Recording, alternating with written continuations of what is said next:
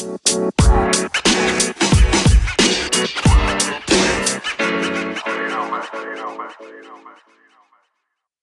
hello again, everyone. This is Frank Fear from the Sports Column, and welcome to our second installment of Joey P. and Frank. It's a delight to be joined by veteran NFL beat reporter Joe Platania, who is entering his 43rd year covering Baltimore area sports in a career that spans six decades and includes work in print, radio, and TV media. Joe, it's just great to have you back for our second show.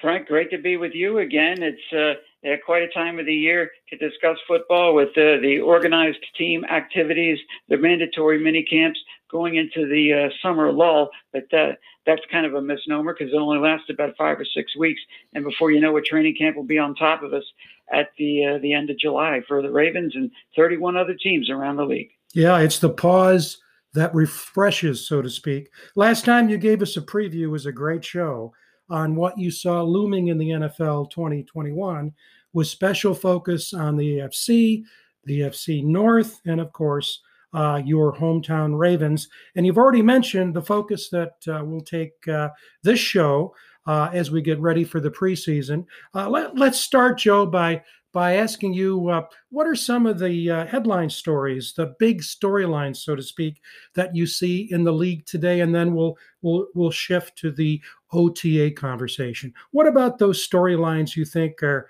at least from your perspective, are important? Well, a, a, shift is what is uh, really, really taking hold, not just in football, but in society as a whole, as we come out of this uh, coronavirus pandemic. And make no mistake about it, we are coming out of it. We're not out of the woods yet, but uh, I, am taking a more macro view of, of the league right now. I, I was more of a, of a, micro mindset last time we talked, but uh, the macro view it, it, looked as though a lot of players, and a lot of players did express this, a lot of concerns about getting back on the field and having an on field off season as opposed to last year when it was all virtual. But John Harbaugh, uh, coach of the Ravens, he said himself that if we had another virtual off season, it would be, quote, a big mistake. And I think he's been proven right because a lot of teams have been feeling confident enough, including the Ravens, to get back on the field and do have the kind of off-season spring practices that we're used to.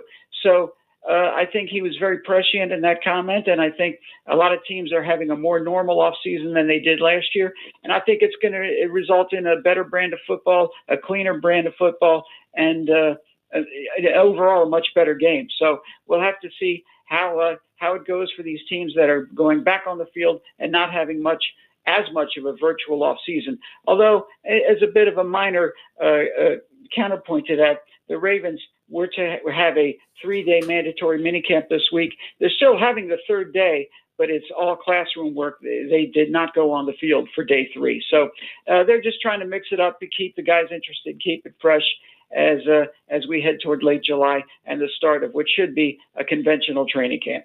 That's great. You know, as you say, it's pretty difficult to uh, have a conversation about football apart from what's been happening with the pandemic. When you think about what else is happening in the league, obviously one of the big issues is what's happening in Green Bay uh, with Aaron Rodgers, and the other one of the other big issues was uh, big storylines was the trade of uh, of Julio Jones. Um, would you want to comment on either of those stories? Are there other other things that you see as uh, as important, or perhaps emerging even? Well, I think they're both pretty important because you're talking about two of the biggest names and the best players of this generation. I think people remember how many draft picks Cleveland, uh, Cleveland and Atlanta swapped for Atlanta to go up about 20 spots to draft Julio Jones in the first place. It was uh, quite the trade. It cer- certainly wasn't as big as what New Orleans did, giving away a whole draft for Ricky Williams and then Ricky Williams putting on a wedding dress to pose for a magazine cover and things things of that nature. But uh, Julio Jones has been uh, targeted, and I don't mean by quarterbacks, by teams ever since he came out of out of college. And Atlanta gave up the house to get him. And you know, while he's had an outstanding career, uh, borderline Hall of Famer, I don't know if he's a lock just yet, but he did get the Falcons to constant contention, uh, teamed with Matt Ryan, another fine quarterback. I wouldn't say an outstanding one, but Matt Ryan's been a fine quarterback. They did get to a Super Bowl, one where they had a 28 to 3 lead, and we know what happened after that. But Julio Jones certainly has meant a lot to the Falcons, and as they transition into the next phase of, uh, of their existence, uh, they had to find a way to stay under that salary cap and uh, stay uh, within that window of opportunity to contend because the NFC South, as we know, is a very tough division. You've got the champion Tampa Bay Bucks there. You've got New Orleans. Even without Drew Brees, I think they still have enough pieces to be tough. So Atlanta had to make the move, and they traded him to Tennessee. And a, a lot of the Ravens fans were thinking, well, why couldn't our team make a move mm-hmm. like that? Well, a small bit of consolation for Baltimore is that they do not play Tennessee in the regular season this year. But of course, uh, when it comes to Ravens fans, their eyes are always on what Kansas City, Buffalo, Tennessee, Pittsburgh, Cleveland teams like that are doing. Mm-hmm. You know, one of the things we've talked about over the years, Joe, is um, management and uh, how management handles their responsibility. Uh, which is important. We obviously focus a lot on what's happening on the field and the players, but that that uh, is a lead into talking about the situation in Green Bay. Uh, a lot of controversy there as to whether or not uh, the Green Bay management handled the Rodgers situation uh, the way they should have, or on the other hand, if Roger Rodgers, uh, uh you know, with feelings of self-importance, uh, is just being difficult uh, to handle as a sort of a prima donna. What what's your thought about how management handled, and it's not just recently, but how over the last couple years they've handled the Aaron Rodgers situation? Well, I think there's blame to go around on both sides. I mean, if, if the quarterback is, of course, one of the most spotlighted positions in all of sports, not just in football, but uh, they have the most spotlight in the nation's most popular sport. They make the most money. But uh, in the end, football is a team game. And, and how do you build a team? Through the front office. I mean, here in Baltimore, you know, they value the draft picks uh, uh, like gold, like fine china, and uh, and I'm sure in a lot of places they do too. I mean, uh, Green Bay is a kind of a grassroots kind of a blue collar organization like Baltimore is, but for some reason, whatever it is, they haven't been able to put the the, the uh, weapons around Aaron Rodgers that he totally needs to get over that final playoff hump and get to another Super Bowl. The Super Bowl he did win was Super Bowl 45. And that number should tell you something because the most recent Super Bowl we had was number 55. Hmm. So it's been a little while and the, the clock is ticking. And of course, Aaron had to sit behind Brett Favre for a few years. So he's not exactly a spring chicken. Still very, very talented. No question about that. But uh, that and the, the fact he can be a bit prickly at times. He can be a, a bit difficult to deal with. And uh, he did not report to the mandatory minicamp, although one side can say, well, you know, he knows the playbook inside and out. And while that may be true, you you still have to work up that chemistry uh, with an ever-changing roster in a salary cap era. There's always new players to learn, new teammates to learn, and it would have been good if he'd have been there. But uh, he, uh, I would say, uh, self-important is a very good way to put it, Frank. Yeah, that, uh, well stated. Another item that's in the news uh, again, it goes back to this issue of the circumstance of the pandemic, and and look at football players sort of reflecting uh, the attitude of, of the general public writ large is whether or not NFL players should be vaccinated against the uh, uh, against COVID nineteen. Uh, some are obviously, and they've been outspoken about it, but there are others who have not. Uh, and either they're taking a wait and see attitude, like many Americans are, or they said, I'm just not going to do it. And again, that puts the NFL and the clubs uh, in a situation of saying, should we mandate it? Um, what's your thinking about this? Uh, should the should the teams, the NFL, require it? Uh, it looks like they're not. Uh, and there's even been talk about suspending players who aren't vaccinated. What's your take on this? Well, if if they're going to suspend a player uh, for that, I don't know. That sounds a little heavy-handed to me. But then again, you look at what this virus has done to people, and you look at uh, you know the people that have taken a, an anti-vax sort of stand against it, and then the, they end up uh, paying for it in the long run. You know, uh, they're, they're trying to have short-term satisfaction without really looking at a long-term perspective. But uh, I, at least at least in Baltimore, I can certainly speak to that situation. You know, it, eh, the coaching staff here, as well as the the Brian Billick coaching staff that preceded John Harbaugh, one thing that really got them rave reviews from players around here is that they treat their players like men. You know, it's not a college you know, rah rah kind of organization where uh, you have to kind of fall in line and be one with the team. It, it, they're treated like men. They're allowed to be themselves and to take their own approaches to any off field situation. So, uh, John Harbaugh has told the players, look, you do what you feel is right. We recommend you get vaccinated. We're not going to make it mandatory. Now, I do know the entire Ravens coaching staff has been vaccinated, fully vaccinated. So they, they've taken care of it on their end. But the players are, are being left to their own devices, and they, they certainly have not been required to tell the media uh, of their status. Uh, uh, Lamar Jackson was asked about that the other day, and he was one of about three dozen Ravens that were on the COVID li- list last year, one of the hardest hit team in the league when it came to COVID. But he is playing it close to the vest and not divulging publicly his status. But then again, they're being left to their own devices by the coaching staff, by this management, who has been historically terrific at letting the players be themselves, no matter what issue you're talking about. Yeah, it makes a lot of sense. You know, uh, uh, anybody who's been in management knows that if you treat people like uh, mature adults, there's a really good chance they'll respond as mature adults, and that's really a good good approach to to take, I think, uh, as it applies to what's happening in the NFL with the vaccinations. Let's shift, uh, Joe, and talk more about uh, OTAs. What you talked a bit about it earlier, but what are some of the other things that are popping up? Baltimore around the AFC North uh, AFC, uh, NFL writ large, as you look at uh, you know the early phases of, of the players getting back uh, into the harness, so to speak?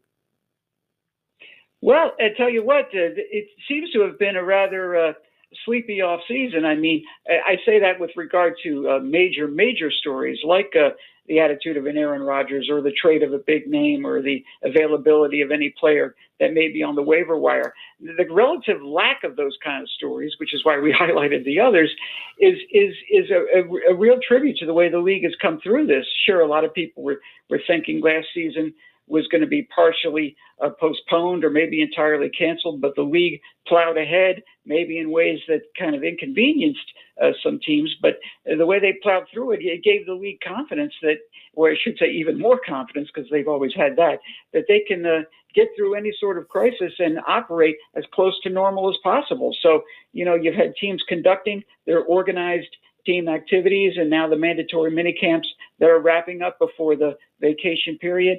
So the, the relative lack of these uh, these uh, major stories around the league, except for the ones we spotlighted, I think that's the silence speaks more loudly than anything else, as far as I'm concerned. You know, that's a really good point. we sometimes, you know, we comb through the news uh, to identify things that are important, and we sometimes forget that not having a lot of news, especially those that are controversial, uh, says very good things about uh, an organization or a division or a league. And the NFL has done a very good job, I think, of being able to manage that. But the NFL, they took a long term approach to this, and they had the advantage of watching what uh, MLB and the NBA and the NHL went through as the pandemic started. And they looked at the long term perspective. They took a look at, at how this thing could be managed. Of course, they had to take their cues from the federal government and the attitude of the citizenry as for how to attack attack this thing. When were the vaccines going to be rolled out? Were the vaccines going to work? They had to take all of that into account. They had the time to do it, and they used that time to good use. And and while a lot of people you know, they want to fight the system and fight the man and fight Roger Goodell and, and, and say any negative thing about him that they can or boo him whenever he shows up at the draft. You got to really tip your cap to the league on this one. Maybe not just Roger, but everybody at 345 Park Avenue for taking the long term perspective, maybe going through some short term pain for long term gain, and they've come out almost on the other side um, you know, and implementing a, a, schedule change, three preseason games, 17 regular season games, new TV contracts, new concussion protocols. I mean, it's a lot they've had on their plate besides the pandemic, and they've come through it in pretty fine style. Absolutely. You know, and I, as you were talking, I was thinking about something that uh, I've written about, and that is that it's one thing when you have an organization like the NFL that's starting off but it's not. NFL is a mature organization, and for a mature organization to be able to sustain, uh, particularly like the NFL on top, to sustain excellence sounds really easy. It isn't, uh, because as organizations age, um, they tend sometimes to get a bit lazy. Leadership may not be uh, right on top of things, but the NFL has done that. And uh, yeah, you're right, Joe. It's easy to easy to point fingers and and say this and say that and get into a, a, a dither about this and that. But when you t- when you take a really look from the the long view, the NFL, especially as compared to other sports uh, uh, configurations, has done perhaps the best job. Uh, I th- in fact, I would argue it is the best job. I was going to say, there's no question about it. And you bring up the word lazy. I, I, I, even a league that's been around for 102 years, you can't get complacent. After all, it's a sports business, it's an entertainment business, and the tastes of the public uh, may tend to change, even though football's been number one in America since 1965, according to the annual Harris poll. But you just cannot rest on your laurels. You, you, I mean, I think. Uh, uh, baseball has done a fine job coming back because the people craved it so much. The reason why football is so popular is because people have craved it so much. And, uh, you know, you just can't be lazy. You have to, uh, pardon the pun, you have to keep moving the goalposts. You have to keep, keep setting new uh, barriers for yourself, new objectives, new goals in order to uh, keep your place among, uh, among the, the top of the public's mind. Yeah, complacency can creep in and what you're saying it really hasn't. And that's a testimony very positive testimony. And, and as you talk about the uh, making sure you don't rest on your laurels and don't get complacent let's shift uh, the final topic we'll talk about today is uh, what's happening with with uh, with baltimore? What's happening with the ravens? We talked about a month ago and um, you laid out i think very specifically what they had to do and were you were pleased too, especially in terms of the movement they had made at uh, additions they had made at uh, the receiver position. Anything new that you see that you'd like to comment on in terms of what's been happening with the Baltimore Ravens? Well, as usual, and this is nothing really new for Baltimore, but uh, attendance at the organized team activities and the mandatory minicamp has been quite good. Uh, you, you, have 90 man rosters this time of year. They've been getting into the 70s. You know, you have guys that are injured and uh, you know working through a few things there. So uh, it's, it's some of the injured guys they will show up on street clothes and go to excuse me go to the classroom meetings and get onto the field and interact and engage with everybody. So it's a it's a it's a it's a really good uh, camaraderie that John Harbaugh has built around this team. I mean, he's entering his 14th season here. He's got a philosophy in place, and it it didn't take him all of these 14 years to really cement himself as, as kind of the, the figurehead of the team's attitude. I mean, this is his first head coaching opportunity in his life, and he wants it to be his last. He wants to be that kind of a Bud Grant kind of guy, a Tom Landry kind of guy who stays uh, uh, many, many years with one team, and he's well on his way to doing that. So, you know, when when you set forth the philosophy and you uh, get guys to fall in line, uh, this is what you have. You have a, a very positive, uh, positive culture, uh, certainly a winning culture in Baltimore especially in recent years with the change in offense, the change of quarterback, and uh, the guys are showing up even if they're injured and they're engaging and they're they're really working towards uh, erasing a few uh, playoff frustrations in recent years. So the work ethic has been good.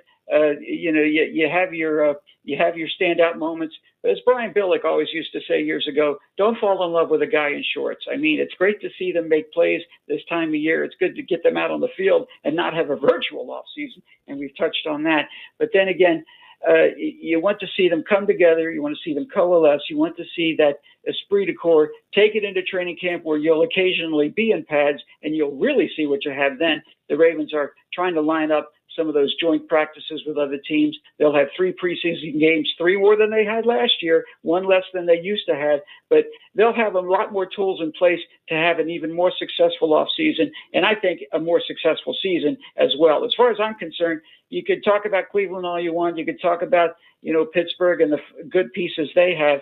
The AFC North is Baltimore's to lose and uh, and uh, time will prove if I'm right or wrong. But with the winning culture and everything I've seen and heard, this off season, I believe I'll be right again. Yeah, uh, one of the things that uh, I have as a takeaway from what you've said, Joe, and I, it's and I've I've been through this a number of times with uh, with teams I've followed is there's nothing in the news that says, oh boy, let's swallow hard and hope it goes away. What you're saying is it's uh, full speed forward for the Ravens, uh, and they're in the driver's seat to keep that metaphor go, going. They're in the driver's seat in that division. It's it's theirs to lose, and of course we're going to look forward to as uh, as uh, the month of August uh, comes around, where you'll do your predictions for the 2021 season, uh, not just the Ravens but the entire NFL. And you've been pretty darn accurate uh, at least since I've been follow, following you in that regard. And, and just a plug for those of you who uh, follow Joe, make sure that you uh, tune to the to the uh, sports column. Uh, Joe has articles in there regularly, and they're always uh, top drawer. before we bid our audience goodbye, Joe, any parting comments you'd like to make today? The league only has really two downtimes the entire year. we're coming up on one of them now in between mini, mini camps and training camp, about a four or five week period where even the coaching staffs get to uh, spend time with their families and hit the beach or, or go fishing or something like that. And of course, uh, the time between the Super Bowl and the start of free agency, that's a bit of a downtime, although teams are transacting and getting their 90 man rosters together. So, in other words, this is the price you pay for being so popular. You're constantly working 12 months a year for a season that lasts shorter than that of any other professional league. So, uh, and I, I would uh, urge uh, football fans everywhere and football teams everywhere to enjoy that downtime because things ramp up quickly. In a league with the salary cap and a lot of parity, you've got to stay ahead of the Joneses, not keep up with them, stay ahead of them in order to uh, stake your place among the teams, uh, the elite teams in the National Football League. It's all going to come on top of us uh, fast and quick and uh, sooner than we think. That's right. There's no question about that. And of course, uh, I'll certainly look forward to spending more time with you, Joe, as the season ramps up. Uh, thank you, everyone, for taking the time to listen today. I'm Frank Fear uh, on behalf of Joe Platania, and uh, we're going to see you next time. We'll be back uh, middle of July. Until then, be a good sport. A tug of war, 22 nameless men grappling in the mud. They called it pro football. You know,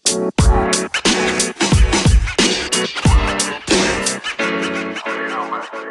You